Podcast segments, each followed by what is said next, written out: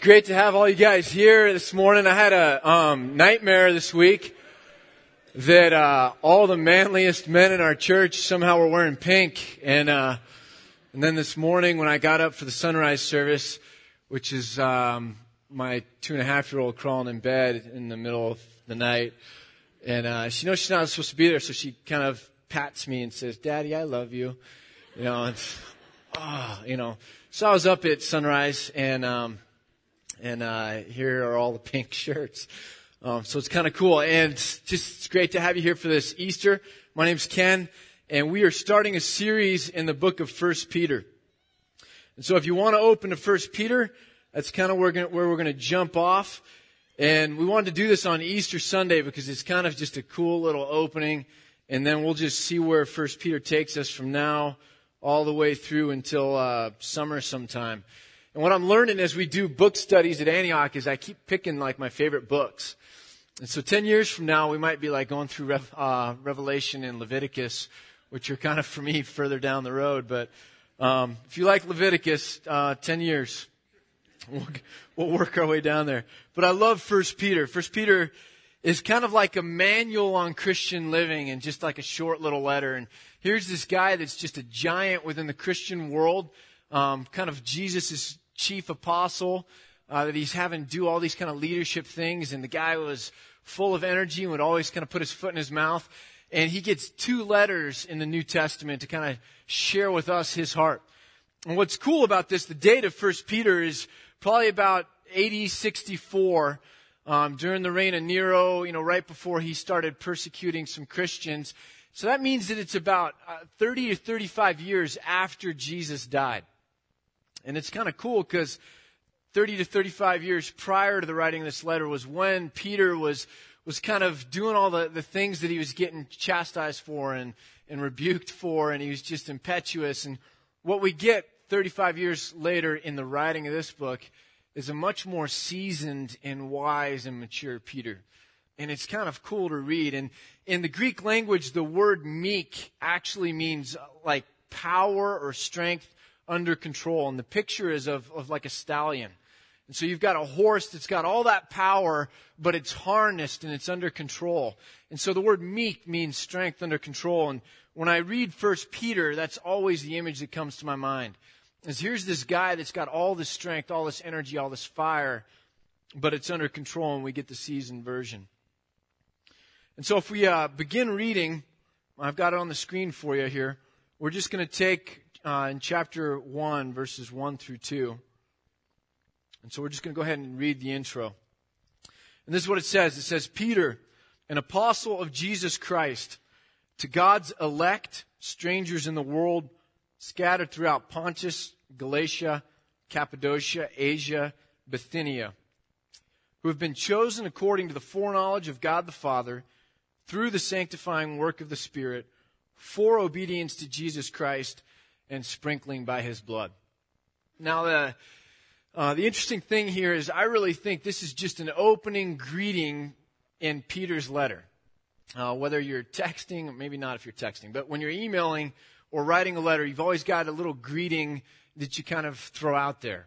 And it's just the kind of, hey, hello, how you doing? And then you get into what's called the body of the letter. Does that make sense? You remember all the way back to like seventh grade English?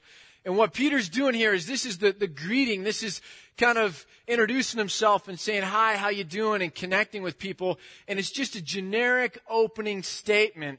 And it's not theologically packed in the sense that he's trying to make these arguments about theology or doctrine, um, although you could kind of take it and parse it out that way. He's just taking what all these people kind of know. They're Christians, they're people that know God, that are scattered all throughout the Mediterranean. And he's saying, you people that know God, that God has chosen, that he is redeeming and saving by the work of his Spirit, that are that are called unto obedience with Christ, and, and he is purifying and cleansing you with his blood. To you people, I'm writing, and grace and peace to you. And so what's what's amazing is in that opening, what he basically is communicating is just the gospel. That plain. he's taking and saying, you people that are living in this gospel, this good news, grace and peace to you. Just that simple. And the reason we took the, the saying for this, this day, it's not about the bunny, is because the gospel really is simple. And it's not about the bunny or any of the trappings that we put on religious stuff. It's about God saving people.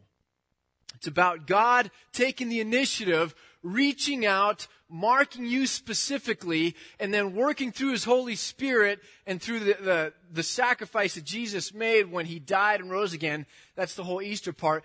You, He is saving you, and He's taking the initiative, and it's that simple. That's the gospel. And what we do is we tend to work ourselves into that picture. See, the gospel of Jesus Christ, that good news, is awkward. And it's a stumbling block. And Paul even said it's a stumbling block. The idea of, of someone dying and rising again is a stumbling block to kind of the mindset of a lot of people out there. And to the Jewish people of the day, it was a stumbling block because He came in weakness and died on a cross. And it says in the Old Testament, it says anyone who's hung on a tree is cursed. And so the Jewish mindset was, how can we worship or exalt this Jesus? It just doesn't make sense to us. He's not coming in power. He's coming in weakness. And, and this idea of Jesus is such a stumbling block, and it's awkward. And so we, we try and play games with it. We try and add things to it, and we try and make it palatable, and And we just try and fill it out. And it's like, you know, the, the person, you ever seen those shows on cable where they, they take people and they give them the makeovers? You know, and they got the guy that's the stylist guy and the makeup person and the jewelry person and the hair person. And these people walk in and, you know, I was watching the show one time and the person walked in and it was the first time those other people looked scared. Like, uh-oh. um, there's not much we can do with this, you know, and it's awkward. And I think sometimes we look at the gospel and we're like, that's just not exciting enough. It's too, it's too plain. And, and, um, we've got to do something with that. And so we try and, and stretch it and pull it and tweak it and spice it and add all these other things. But it's, it's not what it's about. It's not about the bunny. It's about a God who saves.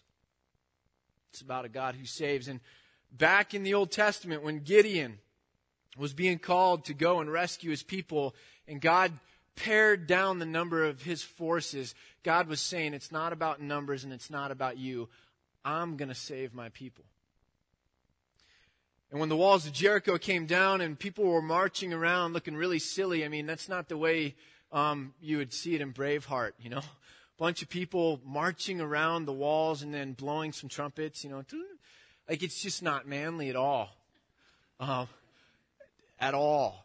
And that's what these guys are doing. And all of a sudden, Jericho, the walls fall down. And, and God's saying, I'm going to save you. I'm going to do it. And God has always been the one that saves. And when He rose Jesus up from the dead, He finally proclaimed that I am a God who saves. And it's not you and it's not human power. And the biggest thing we try to do is make it about ourselves.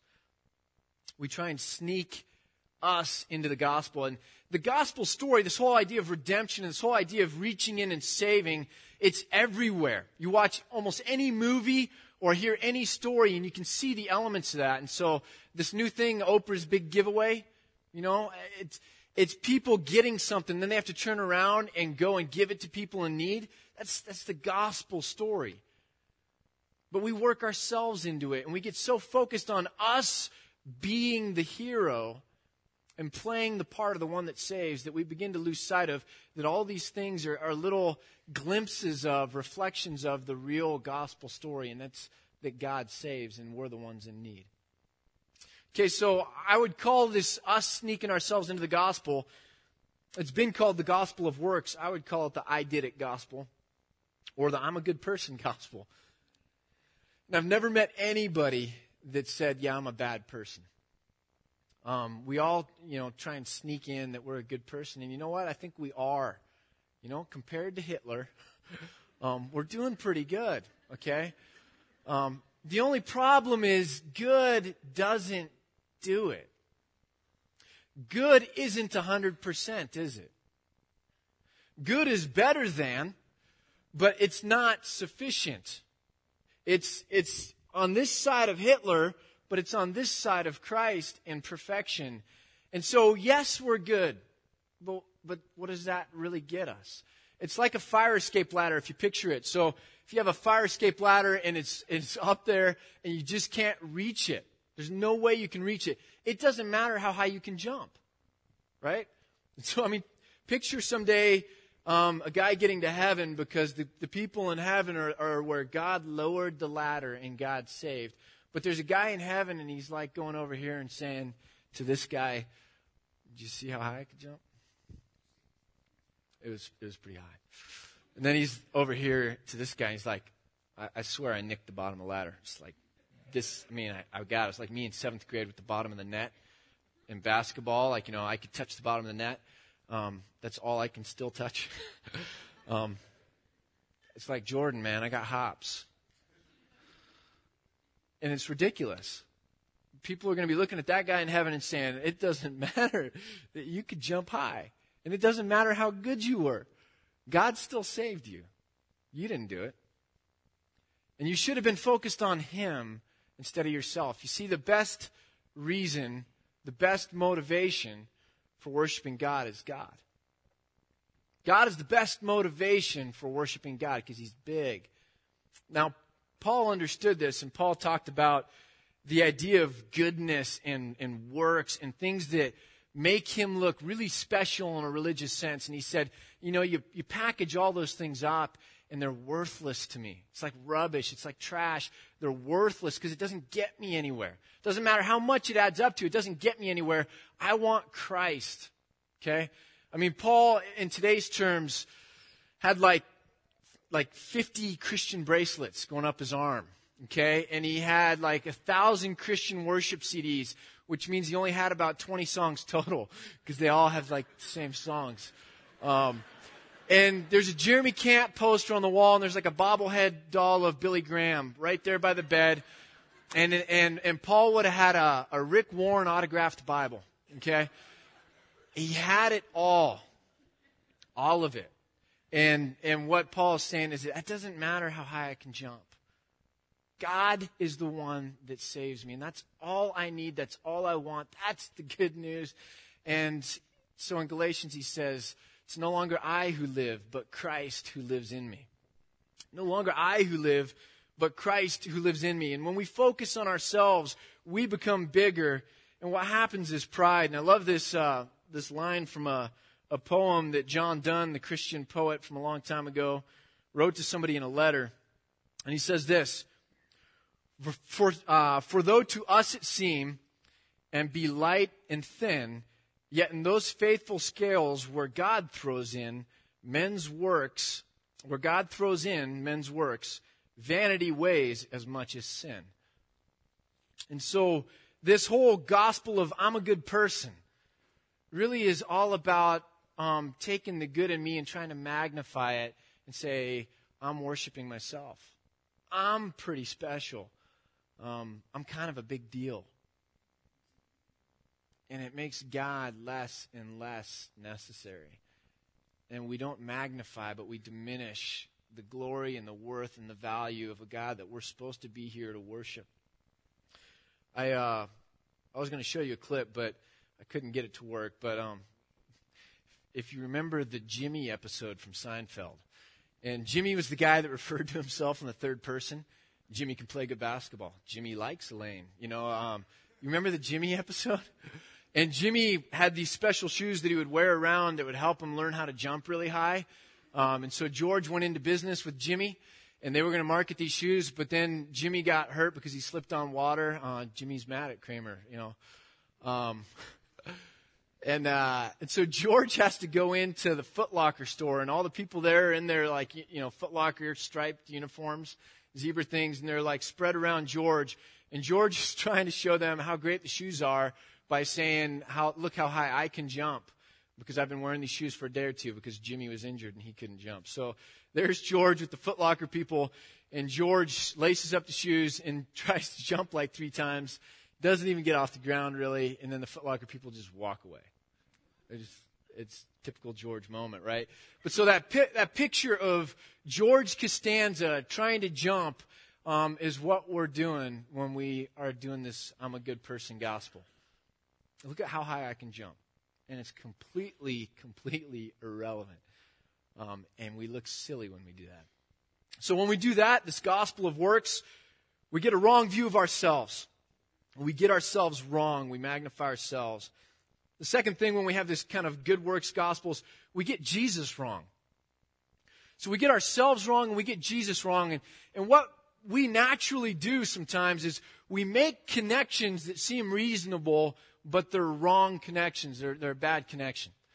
We extrapolate out things, but we don't get to a, a good conclusion. And let me try and illustrate this. Uh, Justin and Trish moved up here to, uh, Justin's the worship pastor, and, and Trish moved up about a month ago with their kids.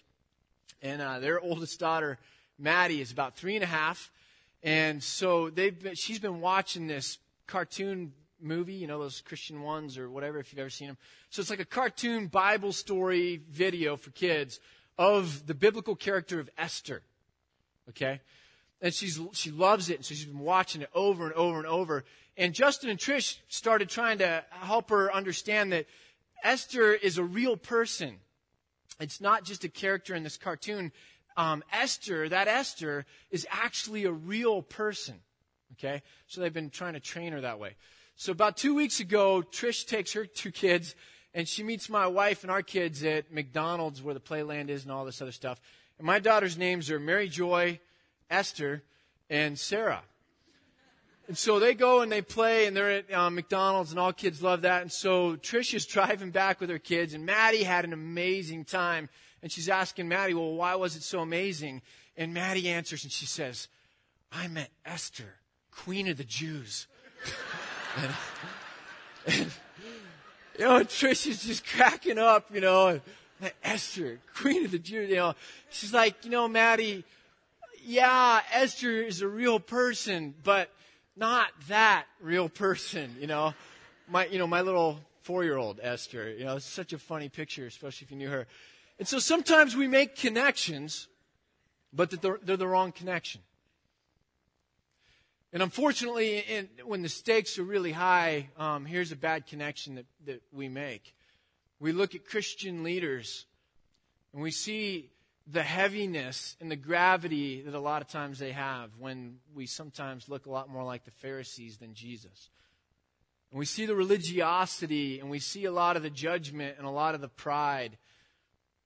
And we extrapolate out from that and say, if these people are representing Jesus, then Jesus must be like that. It's logical, it's reasonable, but it's a wrong connection. And we walk away with a wrong view of Jesus when there's a gospel of works out there where all we're doing is trying to scrutinize and analyze people according to how high they can jump in their different levels of perfection. And so this is kind of a video clip of the view that people walk away with when they think of Jesus on that paradigm. Do you think he can fly? Shh, here he comes. Well, all right. Now it's time for me to tell you all what you've done wrong since I last saw you. And don't try and hide, because I'm Jesus. I will find you. Let's start with you, Peter. You lied to your mother the other day. Andrew, you said a naughty word when you hit your finger with the hammer. James, you laughed at him when he hit his finger. Moving right along, John, you drank too much wine the other night. Not way too much, just enough to make me angry. Matthew, we fell asleep in church, didn't we? Yes, we did. And Thomas, you were slow dancing a little too close with that girlfriend of yours. Let's see, and you, I forgot your name, so you're off the hook for now. Um, hmm. Philip, I saw you smoking a cigarette behind that big rock the other day. Thaddeus, I hate to say I saw you stick up your middle finger at someone who cut you off when you were riding your camel. Benjamin, you aren't wearing your W W J D bracelet. Jacob, I don't mind you saying my name, but not after you stub your toe. And Frank, you know what you did. I just can't repeat it because I'm Jesus. All right, all you sinners, come with me. It's time to pay the piper. Man, it was only one cigarette. I heard that.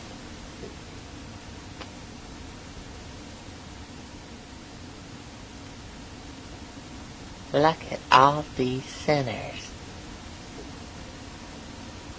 All right, listen up. Listen to me. I'm Jesus. Listen to what I have to say. I have done many wonderful things. I have healed many people of diseases. I have performed many miracles so that I can tell you this.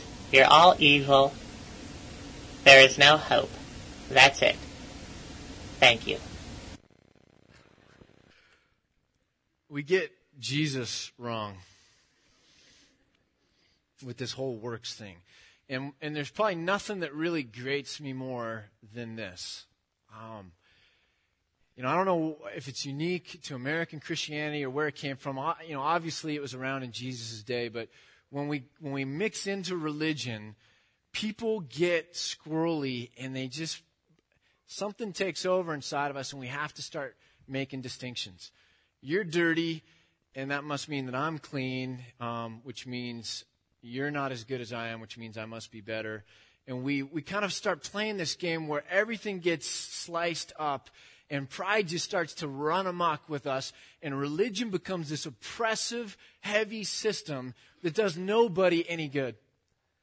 You know, and I don't know if you've experienced that, but in, in America, you can find it pretty much anywhere, and, and it just drives me absolutely crazy.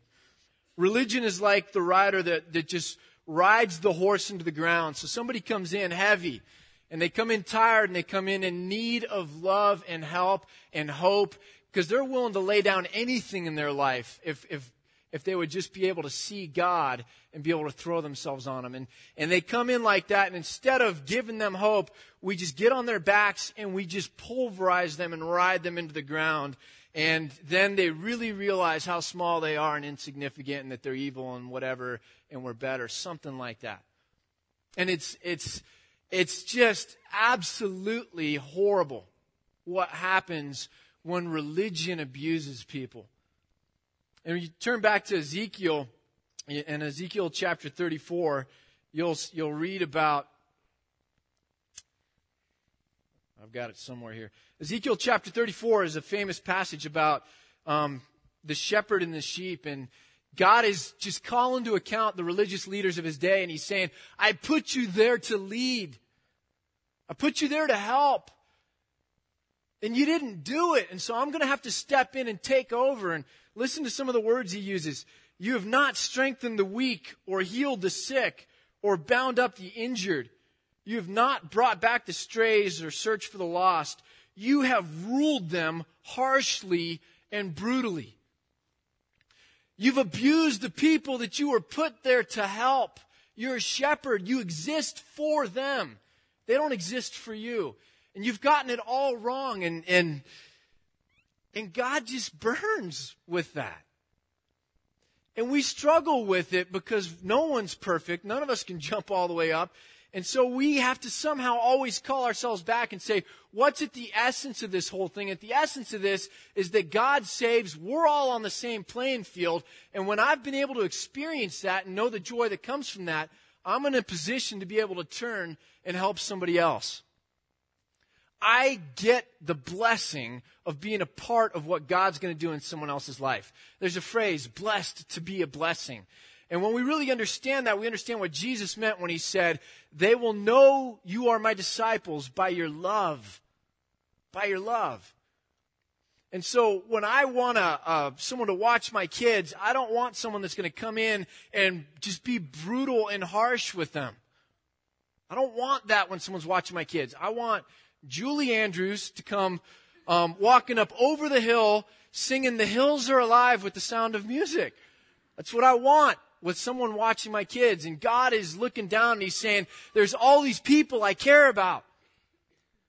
And you that know me, bear my name and go and represent me well. Don't represent me poorly. And if you love each, each other well, and if you help those that are needy and those that are sick and those that need to be bound up, if you do those things, they'll know that you belong to me.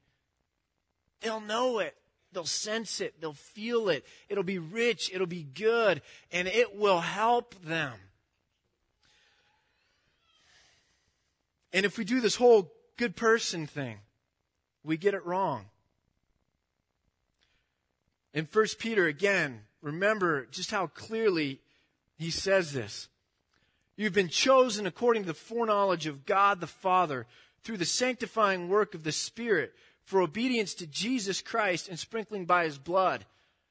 The whole Trinity gets in on this. The good news that is the gospel is that the whole Trinity gets in on this game of reaching down and helping you and saving you and working on your behalf. You see, God is the good news. God is the gospel. It's not us. I get asked sometimes um, by pastors, I've, I've been asked several times, what, what our strategy is um, for evangelism. And uh, and I say to them, well, we don't really have one. And evangelism is taking people that aren't Christians out there and trying to turn them into Christians and bring them in here. Okay? Not necessarily a bad thing, but I, I say, well, we don't have a strategy for that. And I say, well, what do you mean? I was like, well, first off, how do we save people? Um, we don't save people. See, God does that. Okay? So that's taken care of. Um, and then the part about going out and kind of finding the people, um, you see, we just don't have a strategy for that. Because for us, it's just relational and it's organic and somehow it's just going to happen. And I don't know, we just don't have a strategy. Because what I saw when I was in a church in California was that we always sat down and strategized, how do we go make people Christians? And you see, everybody's already heard of Christ in America at some level, okay? And so they don't want to come and hear what we have to say. And so we have to trick them, okay? Um, we have to trick people out there into coming in here to hear about God. And see, they're not going to come if, they're, if we're going to talk about God. So they, we have to we have to sell them on a different reason. And so we, we'll go find a um, Christian comedian or a magician, and then we'll we'll go tell your neighbors we got the magician here, um, and then they'll come and to hear the magician. But then at the end, we'll we'll switch it on them, and it'll, it'll be about God. You see, we'll bait them over here with the magician, and then we'll switch it. It's bait and switch. Um, and that's that's the strategy for evangelism. And I always used to sit there, and I, I just would scratch my head, and I'm, that really feels sneaky to me. And I'd be like on the outside of the circle just thinking, you know, gee, I wouldn't want someone doing that to me. And, gee, I just don't see God...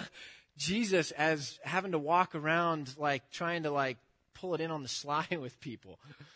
Um, hey, you want to go uh, see a bullfight? And then at the end, you know, um, oh, by the way.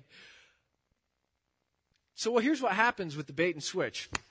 Um, you end up at this event and here's a guy down the street and he's trapped. He's caught up in all these nets because we've trapped him. Um, and there he is trapped, and and here you are, and this is what you have to say. Um, hey, my name's Ken. Can we have a relationship? Um, and by the way, Jesus loves you. You see, if we would learn that sometimes we chase people away from God because it's like the patient who's scared of the doctor because the nurses are jerks. Um, that we could just change the image by actually reflecting a little bit more of God's desire to save people that need to be saved, to give them the grace that they need to be healed. And if we reflect that a little bit more, maybe we can just live life and be a community and be authentic and be relational and just invite people, hey, if you want to come along, feel free.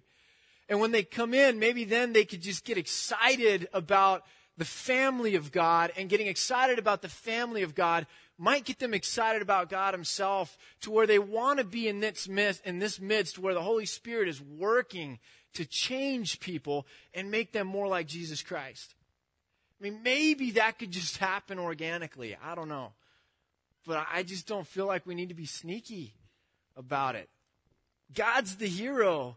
Um, we don't have to do it ourselves. I think sometimes we worship um, Lois Lane rather than Superman, you know? We worship the thing that is not the hero rather than the hero. And our efforts and our strategies and our sneakiness and our games and our manipulation and whatever else is the human stuff. God is the one who comes in and saves and accomplishes this for us. He's the one who heals people. And if we don't try to always rely on ourselves and we just love and live in the, the light of that relationship with God, maybe, just maybe, we can put the emphasis where it's supposed to be. You see, God has a lot of orphans out there. He does. I think there's a lot of people, even in Bend, Central Oregon, that are they're going around that, that are looking for God, or uh, God has somehow worked out a relationship with them, and they're they're just little um, kids in their new relationship with God. And maybe that's you. I don't know, but you don't have a family, you don't have a community, and you're just an orphan out there. And God doesn't want his orphans to end up in communities that are tyrannical. He wants them to end up with Julie Andrews singing songs all day um, and dancing around in clothes made from curtains. Okay? Um, and maybe you watched Sound of Music a hundred times when you were a kid, just like I did. And uh, everything in life could come back to the Sound of Music. The gospel is God and the Sound of Music. Let's look at First Peter one more time.